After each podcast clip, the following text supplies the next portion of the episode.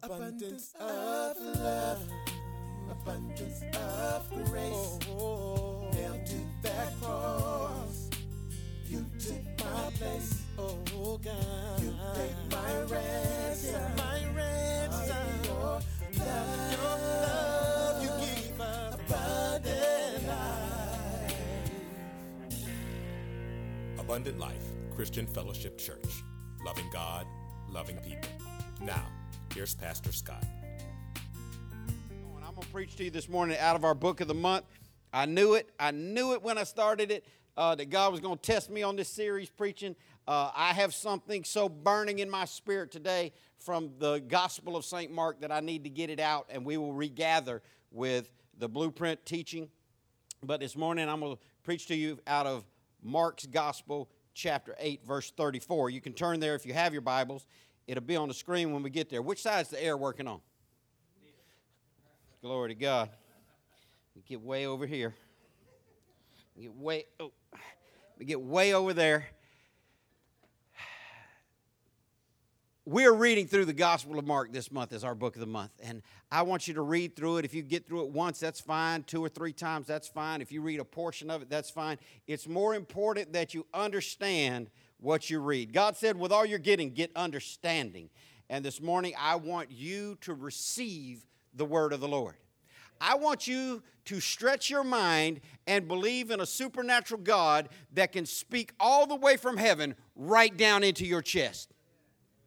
I want this word to penetrate past your hearing and into your spirit so that change can take place in our lives this morning. So I want you to pay attention, to focus, to lock in. Look at somebody and say, lock in. In Mark chapter 8, verse 34, the Bible says, Then, calling the crowd to join his disciples, he said, If any of you wants to be my follower, you must turn from your selfish ways, take up your cross, and follow me. I want to preach to you this morning from a question Do you want to be his follower? Pray with me. God, thank you for your word. God, I pray now that you would anoint my mouth and my mind. God, I pray that you would fill me with your words and with your thoughts. God, I pray that you would speak to us today what you would have us to hear. We trust in you and we recognize our need for you, God. So I pray that you would have your way in Jesus' name. Amen. Jesus has been on the earth in this time, set up a context for you, a little backstory. Jesus has been preaching, Jesus has been teaching, Jesus has been telling his disciples what is to come, and they know what is to come for him. He's already told them he's going to be delivered into the hands of sinful men and be crucified. They know the way that Jesus is going. They know what his outcome is going to be. And listen, they don't like it. They didn't want Jesus to leave. They didn't want Jesus to die. They didn't want Jesus to, to go and be crucified. They didn't understand uh, exactly everything that was going on. And I want to tell you this morning, we don't understand everything that's going on. We don't understand everything that's going on in heaven. We don't understand everything that's going on in earth, but we trust God. And he had told them what was going to happen. And here he begins to tell them the price of following him. And if you don't hear anything else this morning, I want you to understand this plainly. There is a price for following him, there is a high price for following him. There is a consistent price for following him. There is an unrelenting price for following him, and there is an uncomfortable price for following him. Listen, you've heard it said before of other things. I'll say it to you today about fellowship. If it was easy, everybody would do it. But it is not easy because there is a price to be paid. Before I get into teaching this morning, I just want to testify and give glory to God. Yesterday made 19 was the 19 year anniversary of the founding of this church on June 6, 2001. We began as a ministry. I should have called Amber uh, last night because uh, Amber was there on our first service, and, and she's the only person who's still uh, coming to church here with us. after 19 years. Through 19 years, we've had successes, we've had failure. Listen, Amber's the only person in this church that uh, predates Jacob coming, unless we count him coming in the mother's womb. Gail was pregnant with Jacob when we started this church on June 6, 2001. He, he, he jumped out into the world in August uh, 19th. Don't test me. Don't test me. August 19th. Some of y'all men, some of y'all men when my age, y'all can't remember the dates. August 19th, uh, two months after. But many, many, many lives uh, have, have come through this church. Some stayed, some left. All were touched by God. Lots of victories, lots of defeats. I've, I, have done some good things and I've done some bad things. I've had some fun and I've had some tragedy. But I want to thank God publicly this morning that through it all, He has never failed and His love has always been there. Even when the air conditioner don't work. Hallelujah. Listen, I'm going to tell y'all what. Uh, wait, wait till the offering comes, and I remind y'all if y'all want to get this air conditioning fixed, we're going to have to call somebody this week. I'll save that though, because I want you to focus on the word of the Lord. Listen to our text this morning, Mark 8 34. Oh, hold on before I get to that. Let me tell y'all something. Y'all know what the church got me for our 19 year church anniversary as the founding and only pastor in the history of this church? Tell them, Dick. Nothing. Same thing they got me for the anniversary last year. Same thing they got me for my birthday. Same thing they gave me for Christmas. Same, same thing they, they gave me for New Year's, Pastor. You know what? Same thing they gave me for Pastor Appreciation Week last year and the year before that. You say, well, are you bitter about it? No. What, what I'm upset about is pastors all around the country stealing from the church. I, I, I, I hear it all the time. I've talked to pastors, they're like, oh, I just got back from a, from a 10 day, all expenses paid trip for me and my whole family to Jamaica. What'd that cost? $18,000. Ooh, man, that must have hurt. Didn't hurt me, the church paid for it. It was my anniversary. You got 18 members and they gave you $18,000 to go smoke weed in Jamaica? Pastor, church, church with 11 members, three armor bearers, some dude carrying the preacher's Bible to speak to two families. Y'all act like I'm not telling the truth. Tell you though, I thank God. People ask, I have people ask me uh, what, what I want for my birthday, what I want for this, what I want for that, and I thank God that I'm always able to tell them the same thing. I, I don't want anything because I don't need anything. God has been good to me. And, and, I, and I hope that we all can agree with that, even for your own situation. God has been good to you. So let's get into this in Mark 8 34. The scripture says, then, comma. Now, that's not even a whole lot to say before punctuation. Amen? I've always told you, pay attention to the punctuation. Take the Bible in bite sized pieces. The punctuation helps us to slow down. So we got to understand then, then, when is then? Then is always after. After what's already happening, Jesus does something after what's happened, and he calls the crowd to join his disciples. I thank God for a Savior who is calling. Softly and gently, we used to sing, Jesus is calling.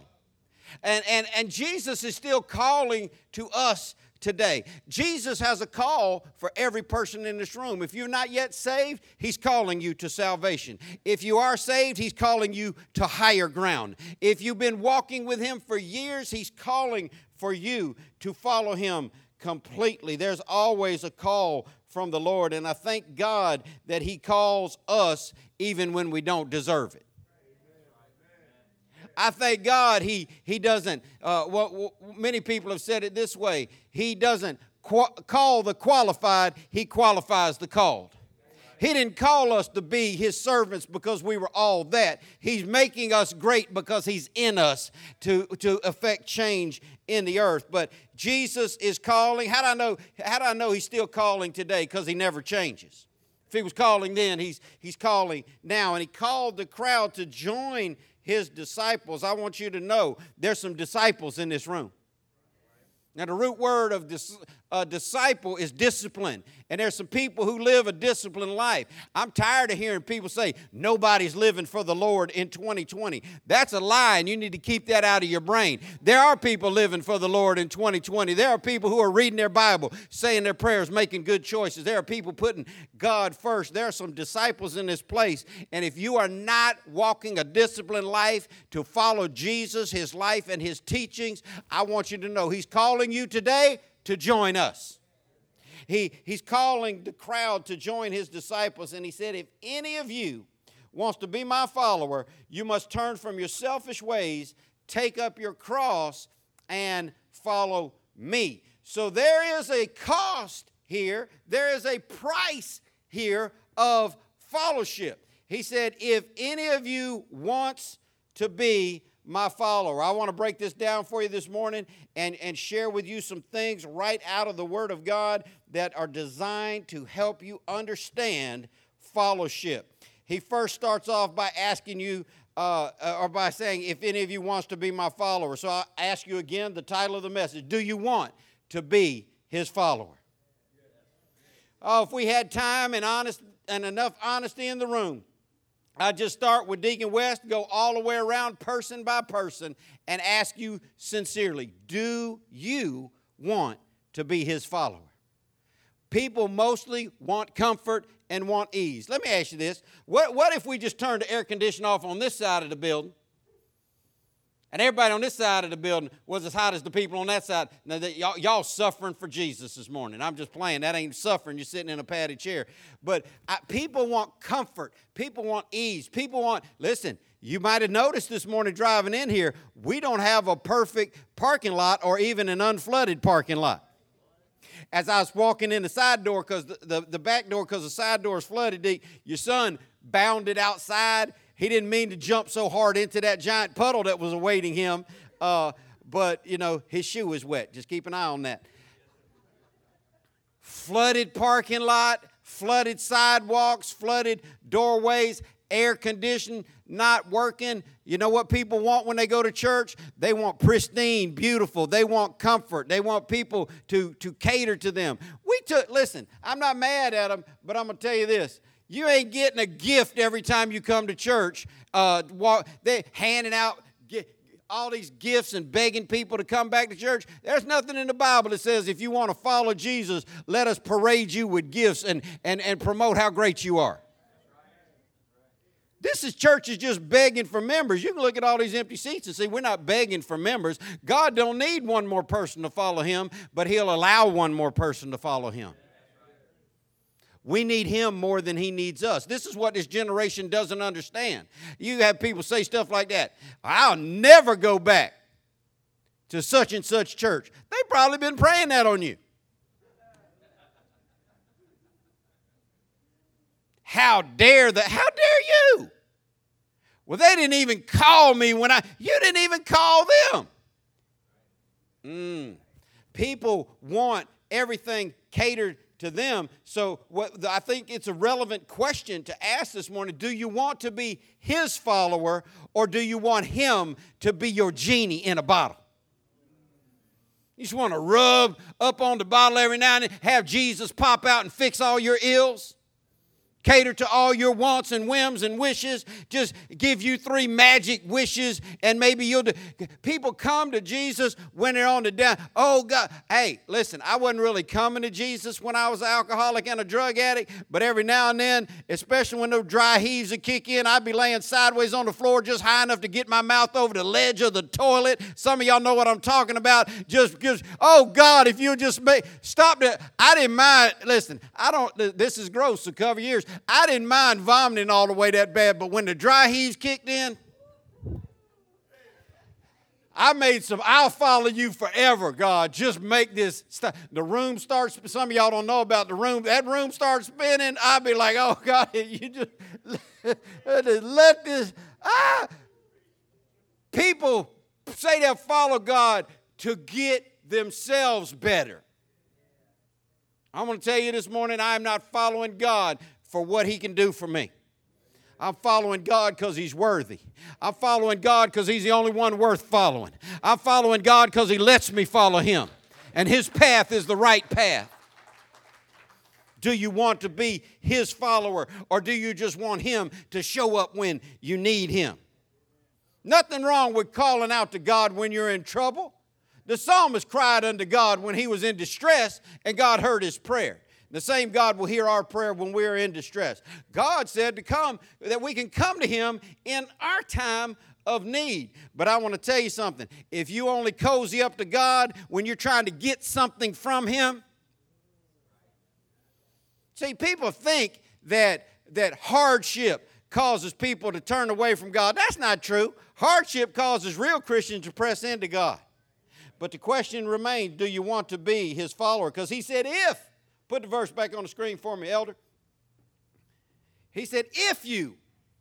No, verse, verse, the, yeah, there it is in the middle. If any of you wants to be my follower. Why would Jesus have to preface this by saying, if you want to be my follower? Because some do and some don't.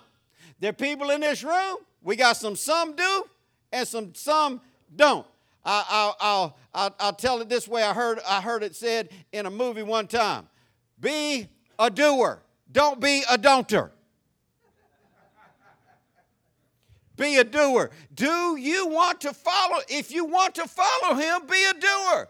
Too many people being a don'ter say they want to follow him. But then when everything doesn't go their way, they're not following him. Say they want to follow him when it works out for them on their time frame, but then they don't. He said, if you want to be my follower. I, I, wonder if the Lord came in the room right now and just split the room uh, on, on one side to the other and said, Everybody who truly wants to follow me, get on the Lord's side. It's been asked many times, many ways, whose side are you leaning on? The, the, the scripture says, Choose you this day who you will serve. We, we got people serving self more than anything. We got more people serving self. The Bible says in the last days, men would love pleasure more than God. Well, we see that on the regular, and you need to ask yourself do you really want to be his follower? And before you just throw a quick yes out there, remember the same Lord that said this said that you ought to count the cost. The same Lord that said this said that you shouldn't even try to start doing something if, you don't, if, if you're not going to see it all the way through to the end. And I hope that you have a desire to see it all the way through to the end. Think about all the people that started saying they were going to follow Jesus. Think about all the people that said God called them to do this, that, and the other thing. I want to tell you something.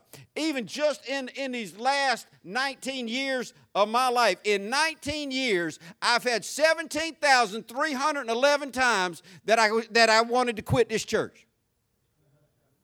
17,311 different times I said, I don't even know if I'm going to keep up with this. 17,311 times I could have just said, you know what? I'll hand this mic off to somebody else. Let somebody else be judged unfairly. Let somebody else have rocks thrown at them. Let somebody else try the best they can to be criticized and hated on. 17,311 times I thought, you know what? I would just cash it in. But here's what I know when it comes time to think about cashing it in He never quit on us, and we should never quit on Him.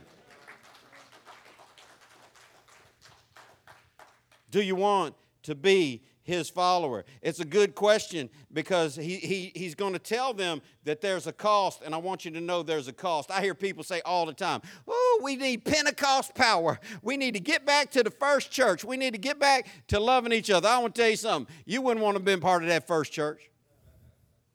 You wouldn't want to have been part of that first church. That first church had, had at least, by named out, 16 different nationalities at Pentecost. 16 Medes, Parthians, Scythians. There, there, there, were people from every color and every background. Most of them hated each other and didn't want to eat together. Some of them, the Jewish people, man, you want to think some folk are racist. You, and, and listen, I'm all for the Jewish people. I love, my God is Jewish. And, and God came to save the Jew first and also the Gentile. But I told y'all last week that, man, Jewish people were so biased against every other race on the planet, they wouldn't walk on the same side of the street.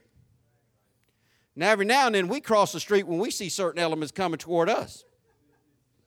but we don't feel like we got to go home and bathe ourselves. If, if you brush past a Jew and you weren't a Jew in the first century, they had to go and, and make ceremonial cleansing just to get your stink off them. That's how they felt about all those other races of people that showed up at Pentecost groups of people that had been warring against each other, groups of people that had been oppressing each other, groups of people that had hated each other, all now coming under one place for this man, Jesus Christ, to follow him.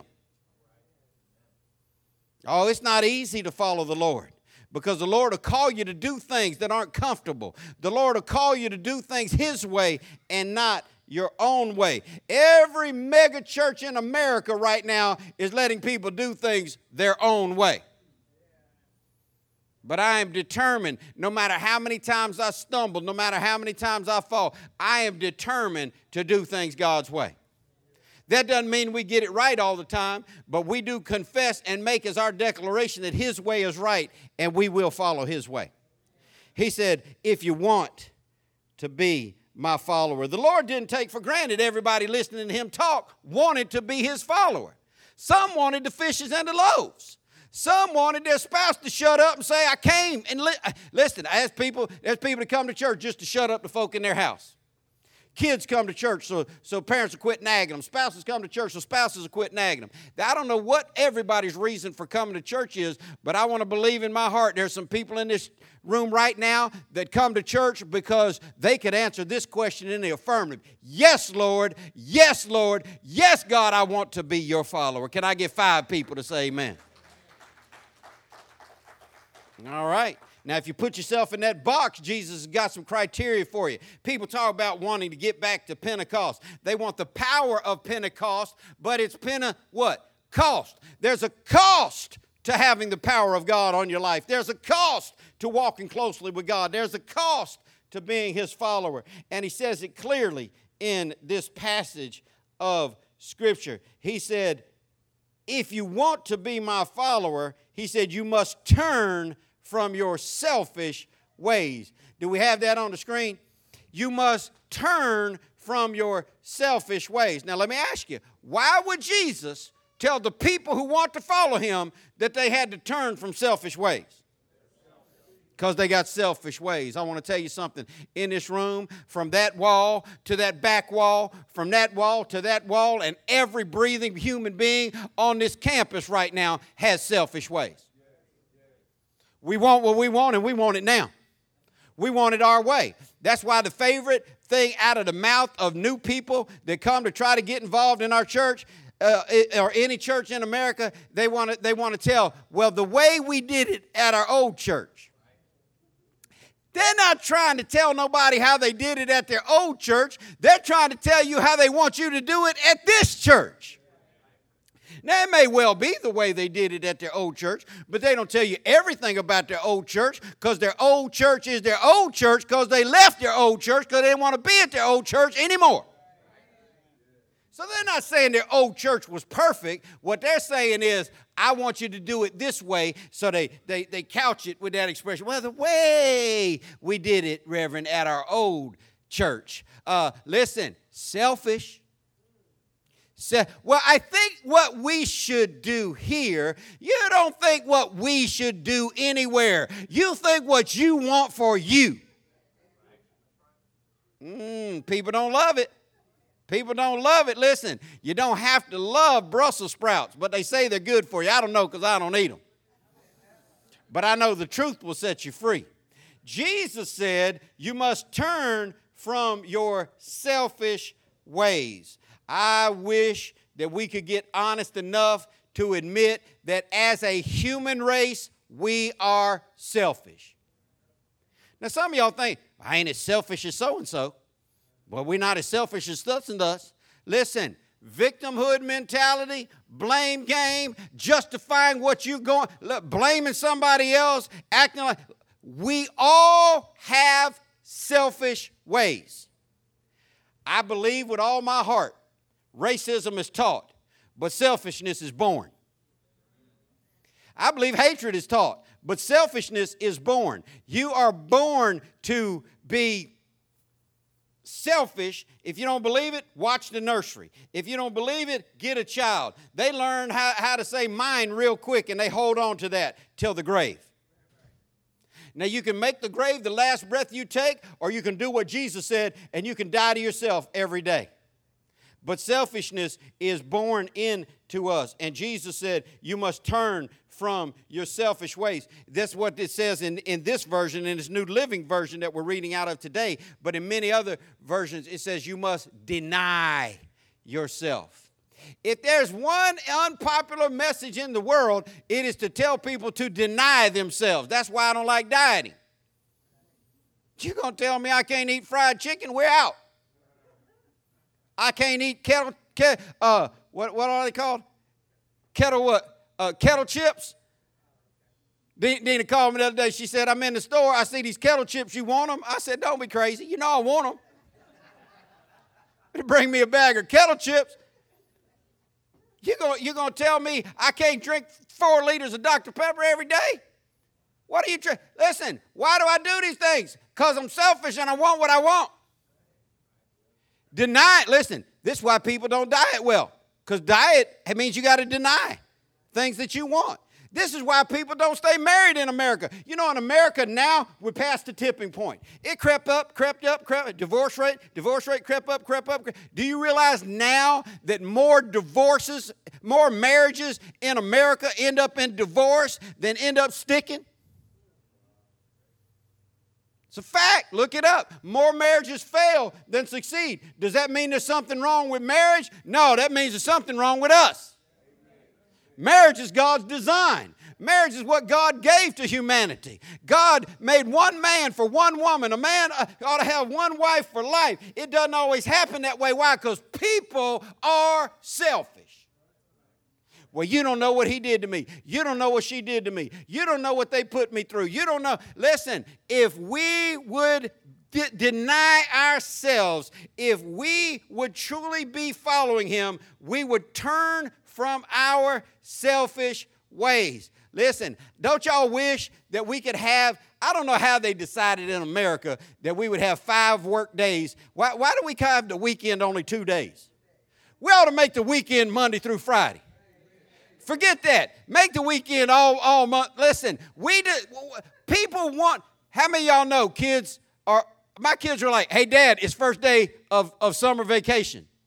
They told me that the other day, like,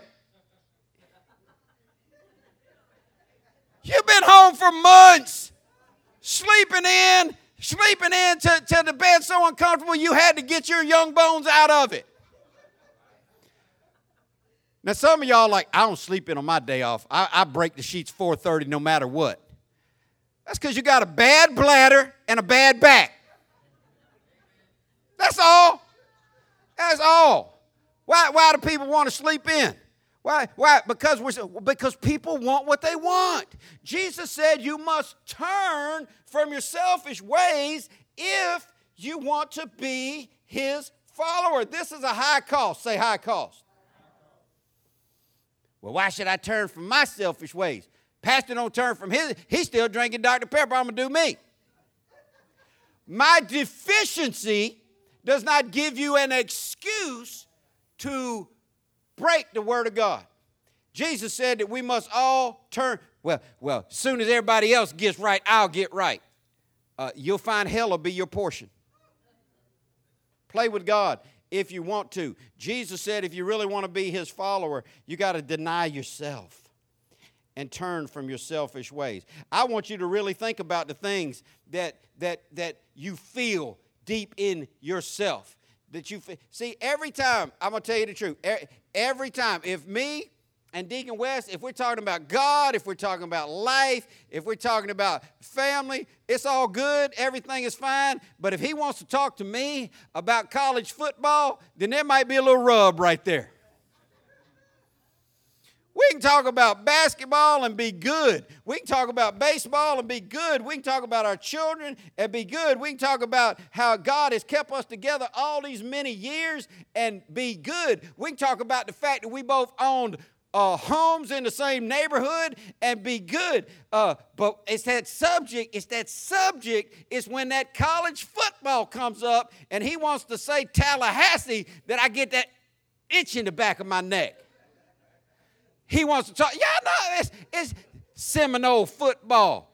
I, I don't care nothing about Seminole football. I, I mean, you know, they don't even make a good backup Florida team. They ain't even in the top two teams in the state of Florida. They ain't even the top three now. UCF's done jumped into the thing. But why? Why is there that itch? Why, why is there that rut? Now we love each other through it and we laugh about it. But but when he says, I, I see them Gators got beat yesterday. I'm like, you selfish, God hating, discord sowing. You just, it just made you feel good. Listen, y'all know if you really are down with it. Some of y'all never been down with a team like that. Let me tell you who's real down with a team. Somebody, get, give me a name of a team. I, will I'll show you. Who? The Dolphins, the Miami. Now, here's, now, I've been a Dolphins fan my whole life. The Dolphins are horrible. They're to be horrible. They're to keep being horrible. But that's your team. Now, a real fan, I'm talking about a real fan. It doesn't matter what your, what your thing is. A real fan, like if it's the Miami Dolphins, you find a real Miami Dolphin fan, they can say this and feel it down to their feet. That their favorite team is the Miami Dolphins, and who else? Anybody, uh, no, no that, that their least favorite team is who? Any, any, the, the Patriots or anybody playing against the Miami Dolphins.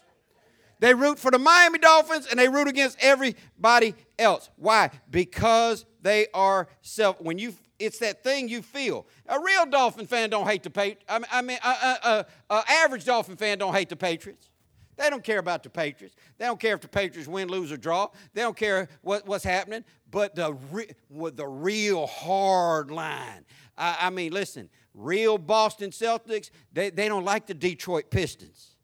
They, they don't like the, the Bulls. They don't like the Lakers because they fought battles. I remember we had a young man come in our church one time. He found out who my favorite basketball player ever in life is. My, I'm the only person who has this human being as my favorite basketball player in life. No other person on the planet put this basketball player as their favorite basketball player in life. But if you walk upstairs into my loft, you're going to see a lot of fat heads. And one of them's going to be of my favorite player, Paul Pierce. Paul Pierce nobody else's favorite player. People act like Paul. Coach Green, like, no, he sure ain't. Well, let me just get it into y'all. You know, he is the 15th all time leading scorer in NBA history. You know, he's top 10 in three pointers made, in steals. Uh, the, the, the, the resume is strong, but he's not anybody else's favorite player. He's my, and this person told me that I was so glad. They're like, oh, you like Paul Pierce? I like, yeah, he's my favorite player in the NBA. And they told me this. They said, they said, uh, dude's name was Ralph. He said, I hate Paul Pierce more than any other player in the NBA. And you know what I realized at that point? P must have messed up your team.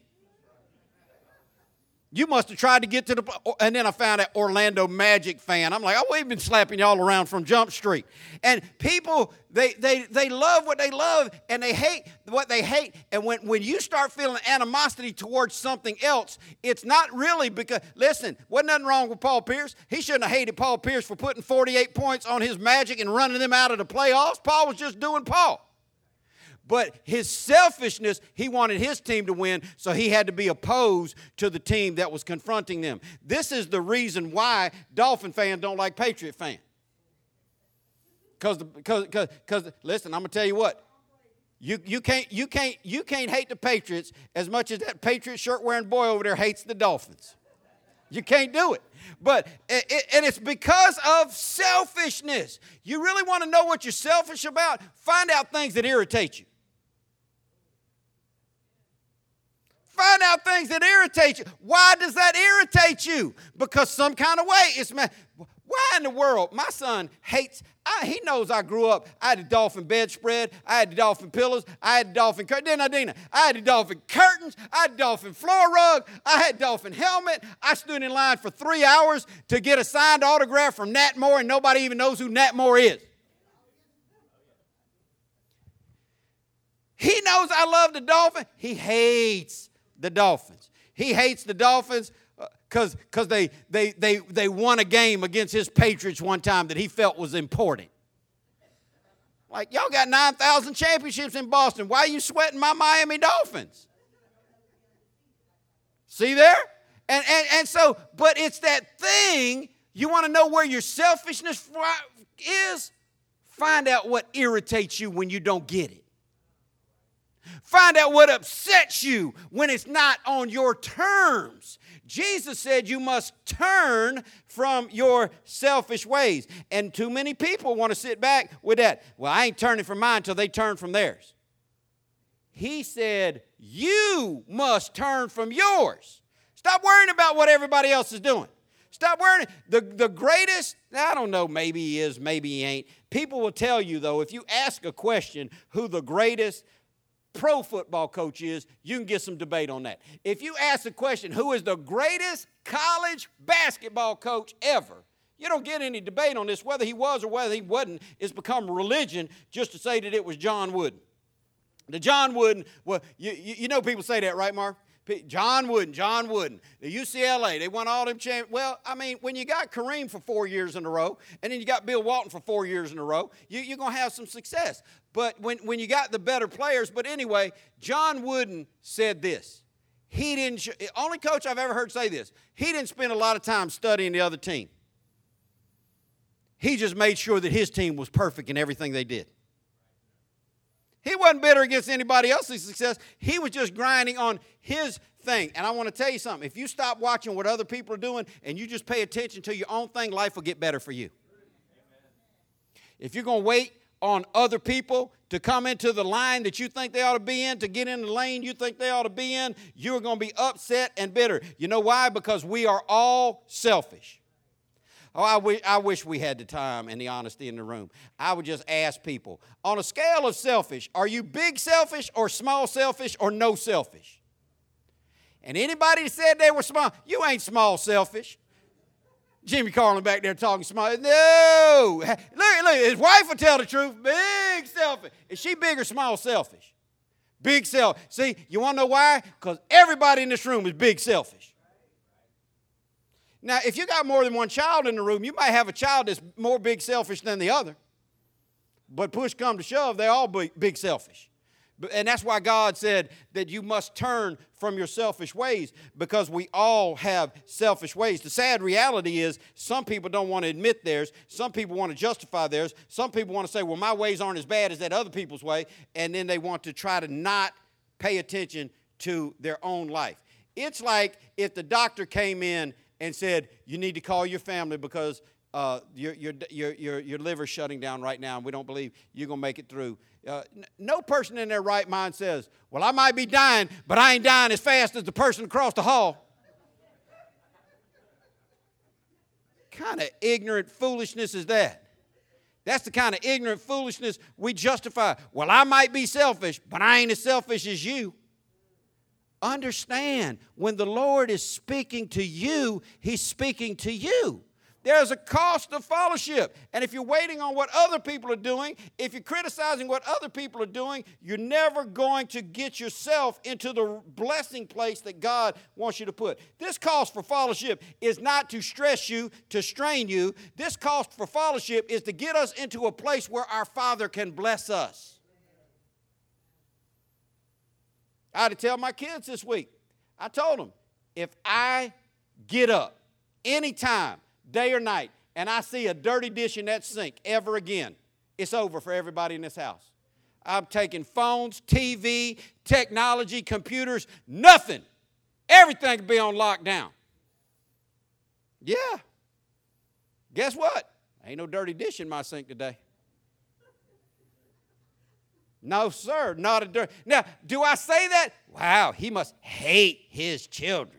He must despise them. He must just want to kill them. No, I want to be happy when I see my children. I don't want to see them messing up and making me mad, flipping dishes over, trying to find a clean bowl so I can eat some cereal.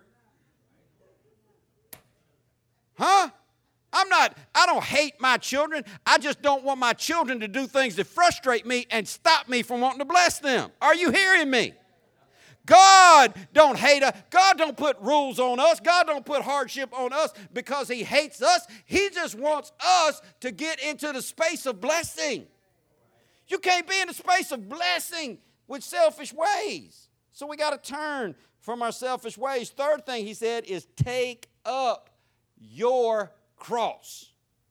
Now, I've heard so many things said about people's cross. I've had people tell me more times than anything, well, Rev, you know, that's just my cross to bear. A cross is not something, it's not something to bear. A cross is not an irritation that you live with. Well, you know, my, my, my, my middle child is my cross to bear. No, a cross is not an irritation that you bear long term. A cross is an instrument of death. A cross is what you die on. Now I'm not, now I'm not upset, and, and don't throw away your jewelry. Uh, but a cross, when, they, they would have looked at you side eye if they would have seen you in the first century with a cross around your neck. Because a cross wasn't a piece of cool jewelry for them. They'd have looked at you side eye with some cross in your earrings in the first century. A cross was not something to esteem when Jesus was talking about. It was an instrument of death. It'd be like you walking around with a hangman's noose off your earrings an electric chair off your ear. It was the instrument of death. When Jesus talks about taking up a cross, everybody knew what Jesus meant. They knew that this cross was a horrible way to die. The cross that Jesus is talking about had only one pers- purpose, and it was painful death. Yeah, well, we don't want to do. He just told us we had to give up our selfish ways. Now he's telling us we got to have painful death. There's a cost to fellowship, and everybody won't pay it. And that's why the road to heaven is narrow and the road to hell is wide. Because it's not easy to do what God has called us to do. Jesus told them they had, they had to take up their cross. The cross wasn't about religious ceremonies, traditions, and feelings. It didn't give people, uh, listen, we sing songs now to remember the cross. They'd look at us side eye at the cross, at the cross where I first saw the light. They're like, you glorying in that? Yes, we glory in the cross because what it has done for us. But when we think about what the cross represents, we need to understand it represents painful death. It, it represents a, the, the way of suffering. And here Jesus has already told his followers that he was going to be delivered into the hands of sinful men, be crucified. He was going to die. He had told them all throughout his ministry this is how it was going to end for him. They didn't want it to end for him that way. They didn't want it to end. Peter told him, No, that ain't going to happen. I'll kill anybody that tries to kill you. Jesus said, Get behind me, Satan. That's not the way God wants it. God's plan for Jesus was a painful death. Why would we think God's plan for us is always going to be easy? God's plan for Jesus was the cross, and He tells us that we have to take up our cross. God expects us to die to our own self.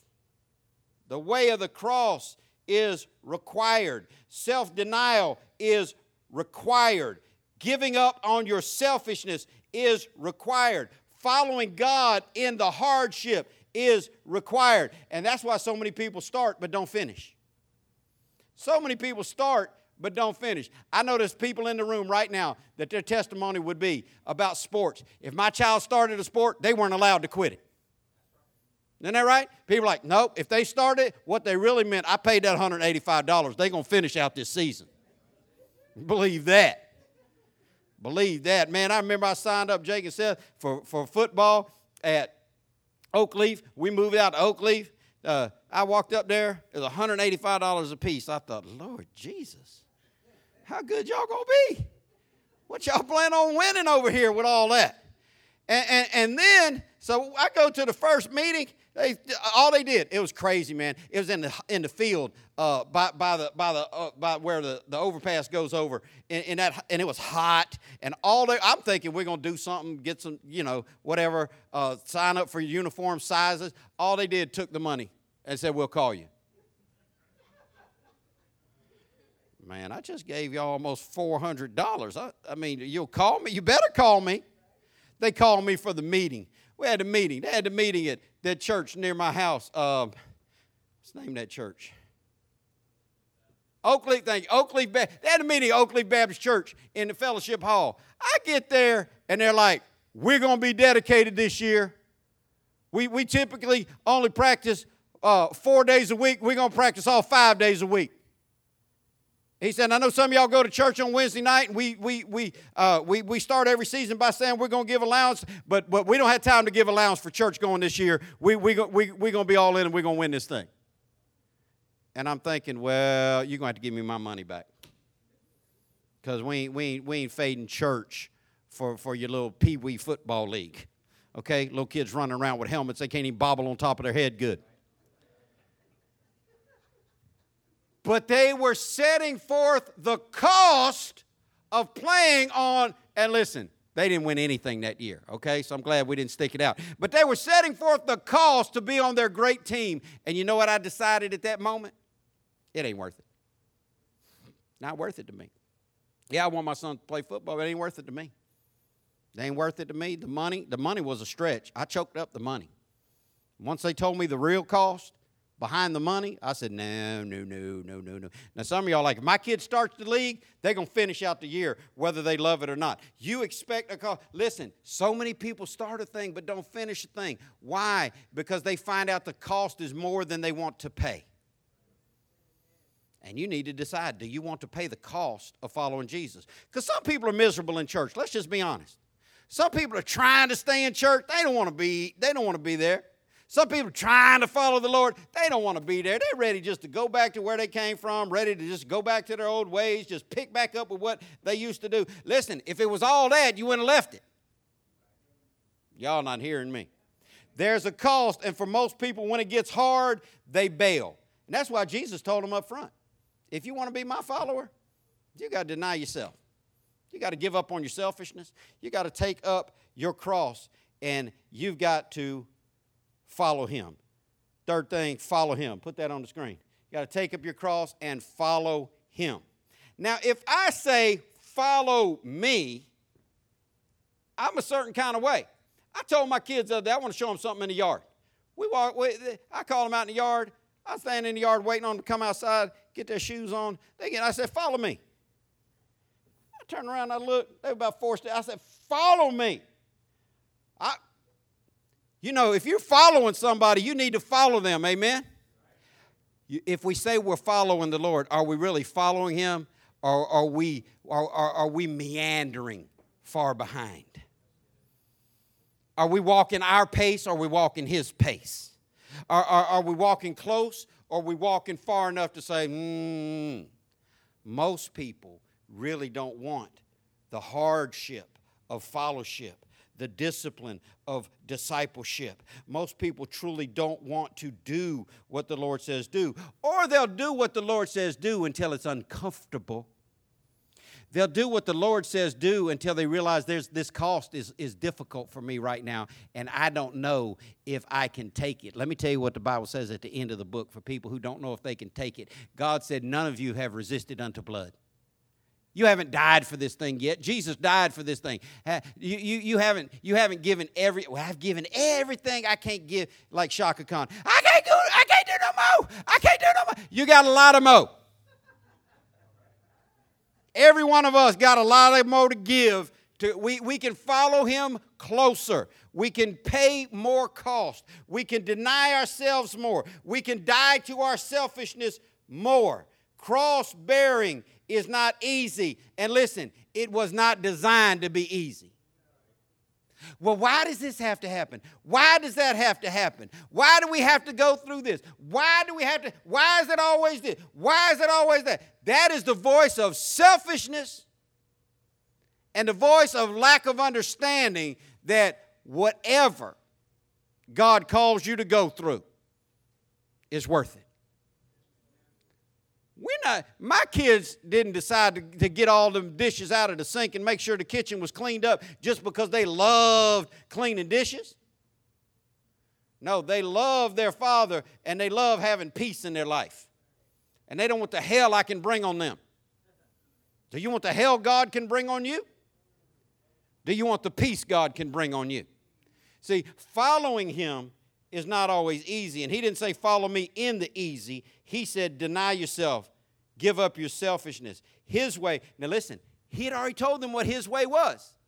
He said, Follow me. He told them he was going to a painful death. Now he says, Follow me. If I said, Follow, follow me over to the B building and let's have an ice cream social, that's church speak for let's go eat ice cream.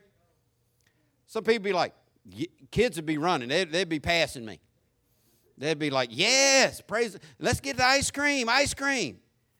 But if I say, Follow me, we're going to go crawl out in that ditch and die painfully, people like, mm, You on your own, Rev. We'll watch. Say good words over you when you're gone. Bad words behind your back. Do you have on different colored pants or are you just wet up to the knee? Okay, I'm that's like you got on blue jeans up top and black jeans on, that's just wet. That's a puddle right there. See how the devil want to distract people? Follow him. Listen to me, church. If you want to follow him, that's why he said, if you want to be my follower, you got to turn from your selfish ways. You got to take up this instrument of death. You got to be willing to, to give up. Listen, the thing that irritates you, you got to be willing to die to it. Now, I'm going to tell you something. I'm an irritated man right now over all this, this coronavirus. I told my kids over a month ago this coronavirus is going to lead to a purge. Y'all know what the purge is that, that TV show, that movie where the government just lets everybody go out and kill everybody for one night, steal whatever they want to steal, and authorize it. Well, I didn't know it was going to lead to, to, to, to the, the, the type of purge we've been seeing. Saks Fifth Avenue, Rolexes, Louis Vuitton purses, all that getting stolen. Listen, in the name of justice. Mm-mm. In the name of greed. Theft has nothing to do with justice. And what, uh, what the mayor in Atlanta said, uh, all that rioting and stealing, don't, don't say you're doing that in the name of justice. There's a difference between justice and vengeance. But I'm irritated with this coronavirus. Uh, uh, listen, I told y'all last week, coronavirus must be over because they don't talk about it no more. And I want to say this and I'm done. The voices that are trying to lead us do not have the answer for us. The voices on TV, your social media crowd, the memes you're sending out, the videos you're watching, these are not the voices to lead us. These voices are saying either one, a perverted message, or two, a mixed message. Think about the mixed messages that, that we're hearing. When, when we decided to have church without stopping church, for, for the coronavirus, when they said churches shouldn't gather together, we said, no, God said to gather together. We're going to gather together. We had people say, you're, meeting, and this is what this is what they said all over the country. If you social get, they told people this for family barbecues. They shut a funeral down. They went in L.A. into a funeral, into a Jewish funeral, said, "Y'all got to get out of here. There's too many people in here." And, and this is what they said: Gathering together like this, you're killing us. You don't care about our lives. You're putting our life at risk. You're, you're coming outside, gathering together is killing us. Now the protests are going on. They don't care anymore about social distancing and isolation. The same people that were said, you gathering together is killing us. Now they're, say, now they're saying, if you don't come out and support us, you hate us. They were telling us to stay away from everybody and stay at home to yourself. Now they're saying your silence is violence. So which is it? You want me to stay to myself or you want me to get out in the street? They don't have the answer because they're not my God. God has the answer in His book. The answer is not in some preacher's mouth unless the preacher is saying what the book says, unless the preacher is saying it how the book says. This is why you need to be like the Bereans. You need to examine what is being said in the name of God to find out if it is the real truth. We're living in the last days. You read the Bible, you tell me. Wars and rumors of wars. Jesus said, in, in our book of the month, read, read Mark, and you'll hear Jesus say that kingdom will rise against kingdom. Do a word study on that group. Kingdom is ethnicity against ethnicity. And we're in a time where that's not just ha- we, we were talking about it happening but, but, uh, between the Serbs over there in Europe. We were talking about it happening with the IRA, the Irish people. We're talking about it happening with the Sunnis and the Shiites. But now we're looking at it happening in America on streets in America. And we all these same people telling us, wear a mask, stay at home, don't go to church. Now it's get out in the street, protest and riot. Uh, same people telling us all different messages all the time. Go on a cruise, don't go on a cruise. Come down to Chinatown, don't go down to Chinatown. It's all sunshine and roses, it's all death and destruction. We got all these different voices telling us all these different things. The same governor who told people you can't buy uh, seeds to plant in your garden because you can't leave your house, left liquor stores open, abortion clinics open, and is now marching in the street shoulder to shoulder, been demanding that I social distance, but, but all that goes out the window. Why? Selfishness. See, the truth's the truth anyhow. Now, was it ever right? Was it ever wrong? I'm, I'm not going to let, I'm not saying it was ever right or ever wrong. God don't speak to it. But I'm telling you, the voices that are telling us what to do do not have the answer. We don't need to get our answers from TV, from social media, from bitter people, from people who, who have. Listen, I already told you, this coronavirus has irritated me beyond all reason. Y'all know I don't cook. There's only so much cereal a man can eat. We go out to eat every night. I was so glad. We're still walking around my house screaming, Stand up, Georgia. I never had this much love for Georgia in my life. Georgia opened up before Florida did for outside eating. We went, the first day Georgia was open, we drove across the state line an hour from my house, 58 minutes from my house, got off at the first exit where they had a row of restaurants, and we ate at Applebee's.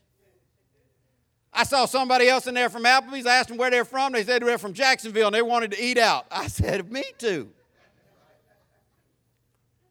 Mad about this coronavirus, mad at these people trying to take our civil rights away from us, tell us what we can and can't do, when we can. Listen, I already told y'all they, our rights wasn't theirs to take. Tell, tell, tell, hey, they can try to tell me we can't gather, we can't assemble together and worship of the Lord. That ain't working for me. And it's not just because the Constitution guarantees it. If I live in Pakistan, where they're killing people for gathering in Jesus' name, I'm going to gather in Jesus' name and die. If you're just looking for what tickles your fancy and, try, and, and, and trying to cater to your own needs, Jesus said you can't follow him. We're living in bad times. We're living in times of irritation. We're living in times where voices are trying to drag us away from God and God's plan. God wants us to follow him together. God wants us to love him. Jesus said, This is how people will know that you're really following me. He said, This is how they will know you're my disciples. Those are the people who are really following him because of the way you love each other. We got kingdom against kingdom right now. We, we, we got wars and rumors of wars. We got all this division. We got riots. We got anger. Let me just address this real quick and I'm done. And you're like, ah, if he gets on that again, I'll leave. You know the door swings both ways. I'm here to tell the truth. I'm here to say what God put in my mind. It's so, it's so wild to me. I, I say something that you like. Pastor, God puts his words in your mouth. I say something that you don't like from the same God. And you say, mm, I don't know about all that. Let me say this about this and I'm finished. These riots are, are, are, are primarily based more on vengeance than they are on justice. If that wasn't the case, we wouldn't have had over 300 cops be injured already. We wouldn't have had thousands of businesses get destroyed. I saw this video. This man was, no, this woman was pleading with them. A black woman pleading with them not to tear up her store. She said, How black am I? Stop doing this to me. She's screaming, Black Lives Matters to who? I'm a black life. Stop. And they just pushing her past and tearing up her stuff. This not based on justice. This not based on any, any good. Listen, this hear me well. This concept, this concept is correct. Black lives matter. 100% black lives matter. And you're not hearing me say all lives matter. You're hearing me say black lives matter. But which ones? Which ones? Did her life matter to those rioters? No, their greed mattered to them, their vengeance, their anger. The Bible says that the wrath of man did not work the righteousness of God. There's a division here. Which matter? The 39 people shot in Chicago last week? We don't know those names because their lives didn't matter because it didn't bother us. Well, I just hate to see an innocent be murdered at any time. Well, then know their name.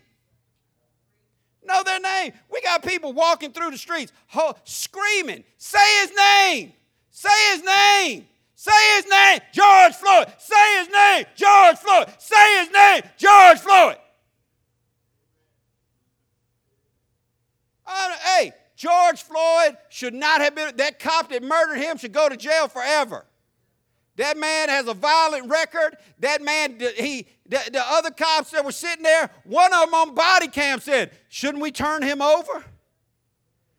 Third day on the job, this 17 year old cop looked at him and said, He'll stay there till the ambulance. He knew what he was doing. The man should go to. Pre- George Floyd should not have been killed by a police officer.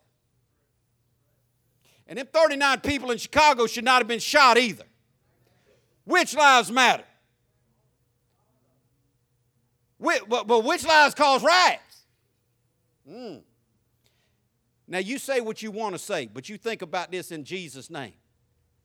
If we're going to walk through the streets chanting, say his name, who should we be talking about? Say his name, George Floyd. Say his name, George Floyd. George Floyd should not have died. He was murdered by an evil human being that the justice system has in jail right now. The, the men that stood there and watched it are in jail right now. Now, I don't believe they're going to stay in jail because one of them was on his third day on the job and the other one was on his fourth day on the job and had a 17 year evil veteran cop telling them to, to, to mind their own business. Now, And, and if they go to prison after telling him we should roll him over, we should, they're on body camera telling each other that, and they're scared to say something to the sergeant. They finally said something to him, and he told them no. If they go to jail, it ain't justice. If that man that killed him goes to jail, that's justice. But here's the thing. Every, listen, I, I'm tired of them saying this about, do you know every large human being is not a gentle giant? Every time I hear them talk about, if they ain't screaming, say his name, or tearing something up, they say he was a gentle giant that had given his life to God. I hope so. I hope he's in heaven right now. But I'm going to tell you this based on the toxicology report from the autopsy that the state did, he had fentanyl and meth in his system. Based on the, uh, uh, the toxicology that his family's uh, dude that did the, uh, they didn't like it. They didn't like the way it came out. So his family got somebody to do an autopsy. And you know what that man said? fentanyl and meth. Am I right, elder? Mm. Okay. Well, does that mean? Listen, is some of y'all so bent right now? Well, that don't mean he's supposed to die. Nobody said that mean he's supposed to die. You're not supposed to be murdered because you're a drug addict. How you gonna say he's a drug addict? Did you? I didn't say he had weed in his system. I said this man had fentanyl and methamphetamine in his. This ain't no starter drug kit.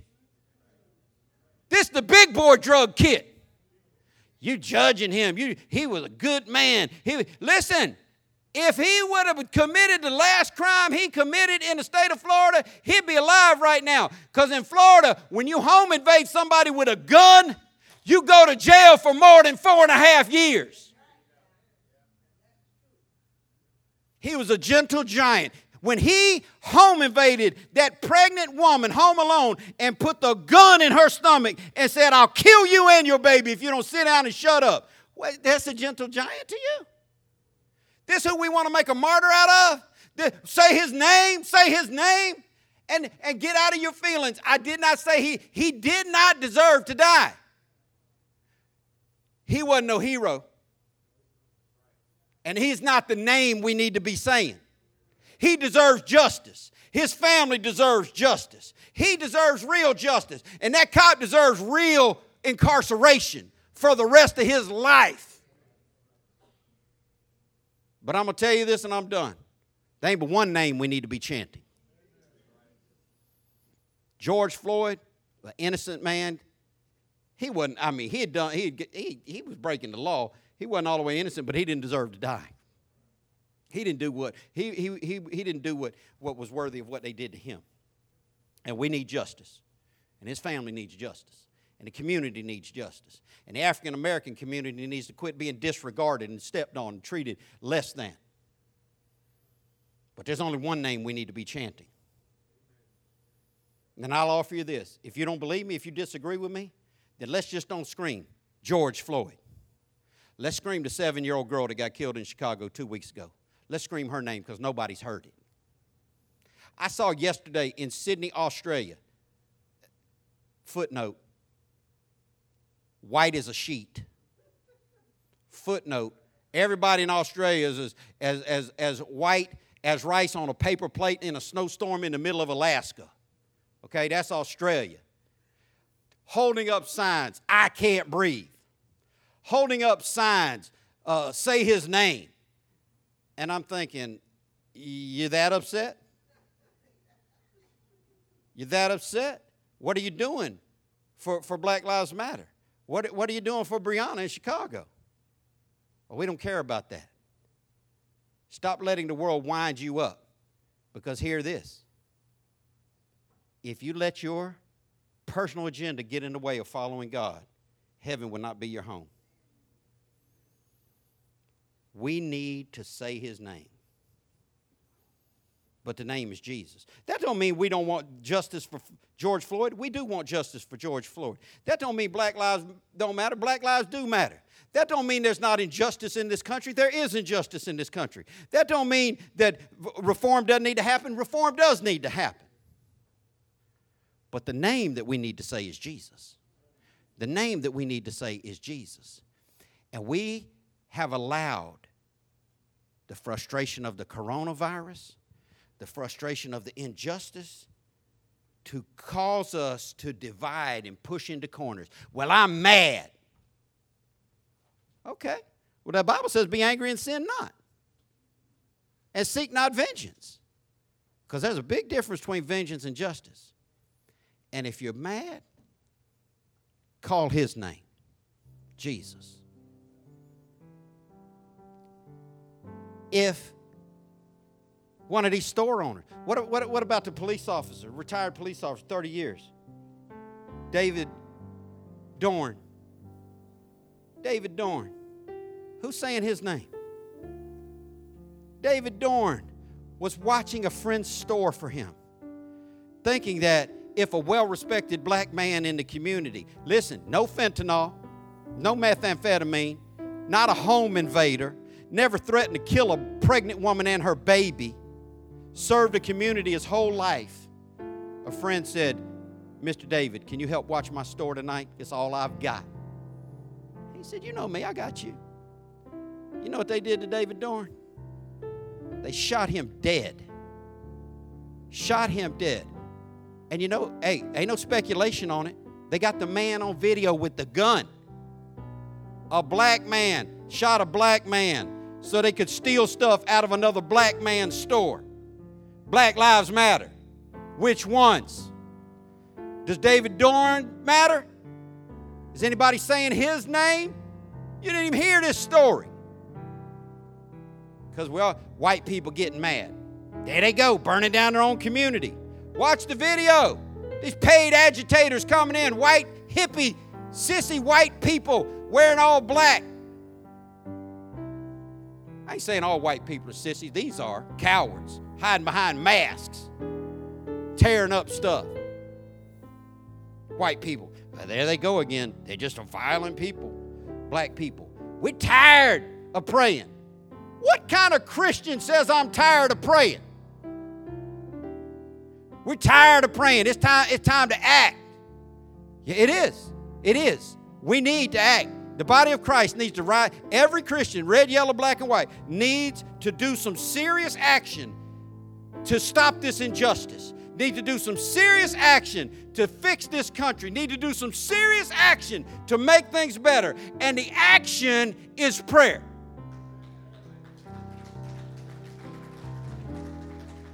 Now, if you want to believe prayer don't work, please do this. Hang up your cross.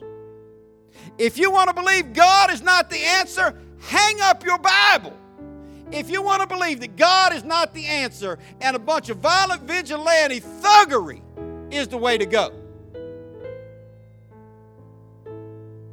you have left the ways of Christ. Because here's the deal whether it's coronavirus, George Floyd, do y'all realize? Hear me good. Three months from now, nobody gonna be talking about George Floyd. I hope three months from now, nobody gonna be talking about coronavirus. And it's not because they're not real issues. Life goes on. And if you want to stay stuck in the anger, if you want to stay stuck in the bitterness, if you want to stay stuck in the frustration, I'm going to tell you something. You're going to be stuck. There's a solution for whatever problem you have. This might not even be your issue. There's a solution for your issue too. Maybe you're going through financial hardship. There's a solution. Maybe you're going through relationship problems. There's a solution. Maybe you're going through health problems. There is a solution. And the one thing I heard that stuck in my spirit, and why I gave this message today, the one thing I heard God say to me loudly, because I don't agree. I agree with protest. I, a peaceful protest would change the world. Peaceful protest will change the world. I don't agree with the violence I see happening in the street, but the one thing that stuck in my mind, and I thought, man, I don't agree. Uh, screaming, uh, pigs, pigs, pigs, kill all cops, fry them up like bacon. I don't agree. Defund the police. Listen, defund the police? Are, are they stupid? They, talk, they talking about we want all police gone. Minnesota's right now about to take every security officer out of every school in the state of Minnesota. We don't want police in our schools because police are the problem. Police presence is the problem. I hope they do. I hope they take police out of the state of Minnesota. No offense. She from. I hope they take police out of New York. I hope they take all the police out of LA. How you think that's going to go down? Cops are the problem. They saying defund the police. We got it all wrong. But the one thing they were saying that was right is to say his name. And if we would come together with the same level of energy to do good as people come together with energy to do bad, if we would walk in the unity that God said He would bless, and we would truly call His name. Let me tell you something I know about prayer. You start calling His name for real, your frustration will wash off of you. You start calling His name for real, your bitterness and your anger and your unforgiveness will fade. You start calling His name for real, that don't mean every problem will go away, but your focus will shift. And what we need right now today is a shift of focus. A shift of focus away from things that frustrate us to the one and true God who alone is able to save us. So, what I want you to take away from today's sermon say his name. Say his name. Sadly, there's going to be another name they're going to march for. The lie is that it's happening every day. Al Sharpton stood up and said, This is happening every day. If it was happening every day, it'd be on CNN every day. It's happening too much, but it's not happening every day. The lie is to focus your agenda into the wrong way.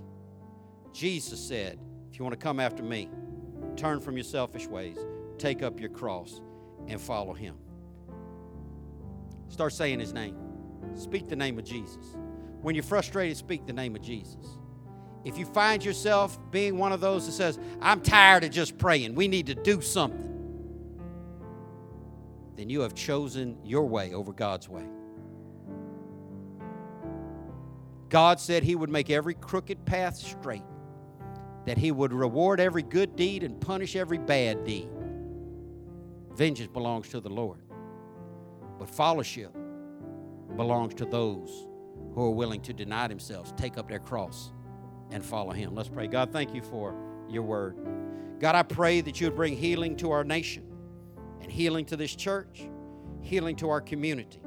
God, I pray that you would let justice reign in this earth. God, I pray that you would straighten these crooked paths. I pray, God, that you would help us to do better. Not just in social reform, but in spirituality, God. Help us to read our word more. Help us to love you more. Help us to value you more than we value the voices of people who want to stir our anger. God, I pray that you would bring comfort to those who are hurting, save the lost, deliver the backslider. In Jesus' name, amen.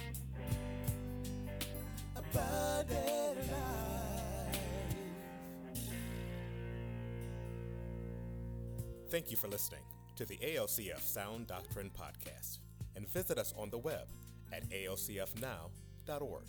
Your financial support for this ministry allows us to share the gospel around the world. Your support is greatly appreciated. If you would like to give a donation, please go to alcfnow.org. Abundant Life Christian Fellowship Church, loving God, loving people.